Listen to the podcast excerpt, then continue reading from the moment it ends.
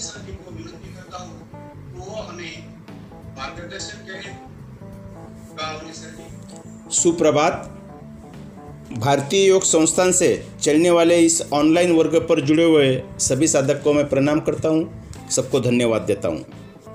आज की वार्ता में हम एक बौद्ध कथा सुनने वाले हैं। देखते इस बौद्ध कथा से हमें क्या बोध मिलता है। थंडीचे दिवस होते. त्यामुळे एका राजाने त्याचा दरबार महालात न भरवता उघड्या मैदानात भरवलेला असतो. सूर्याच्या कोवळ्या उन्हात प्रज्ञा बसलेली कामकाज सुरू होते. इतक्यात तिथे बाहेरगावून एक माणूस येतो.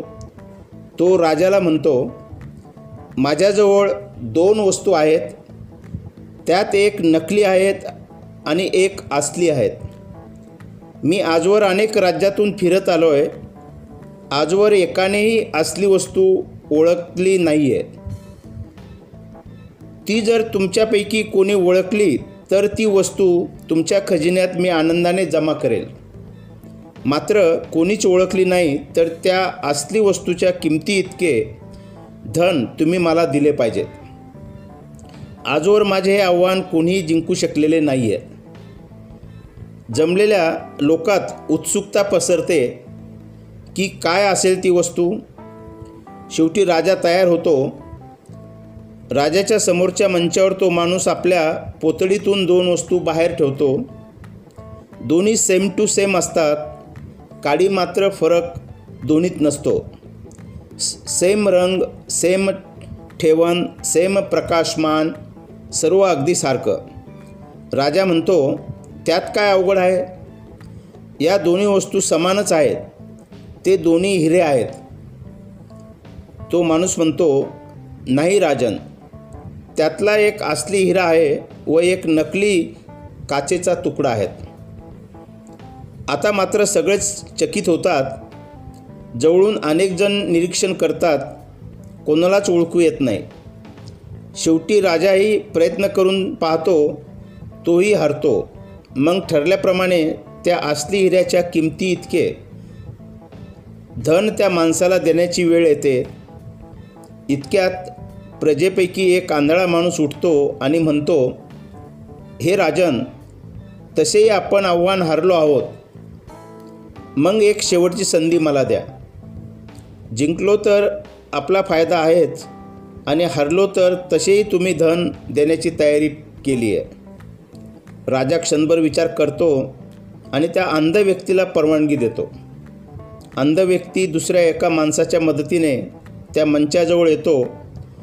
दोन्ही वस्तूवरून हात फिरवतो आणि एका झटक्यात सांगतो की हा असली हिरा आहे आणि तो नकली आहे.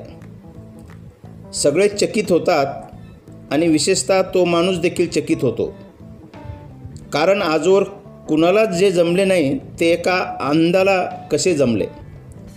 पण शेवटी ठरल्याप्रमाणे तो असली हिरा राजाला देऊन तो माणूस या अंध व्यक्तीला विचारतो की बाबा रे तू कसे काय ओळखलेत? यावर हसून अंध म्हणाला सोपे होते. मी हात लावून पाहिल्यावर त्यातला एक थंड होता आणि दुसरा गरम. जो थंड होता तो हिरा आणि जो गरम हो झाला होता तो नकली होता. कारण काच जास्त गरम होते हिरा तितका गरम होत नाही. टाळ्याचा प्रचंड कडकडाट होतो आणि अंध व्यक्तीच्या पायाशी तो माणूस वाकून नमस्कार करतो.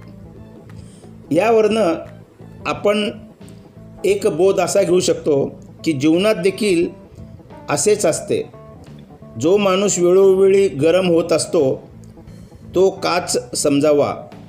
आणि जो विपरीत परिस्थितीत देखील थंड थंड म्हणजे शांत शांत राहतो तो हिरा समजावा.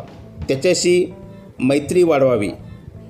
अशामुळेच आयुष्याचे सोने होते. इथेच थांबतो. करा योग रहा निरोग. सर्वांचे धन्यवाद. छान. धन्यवाद कांबळे सर. खूपच छान बोधकथा सांगितली. या thank you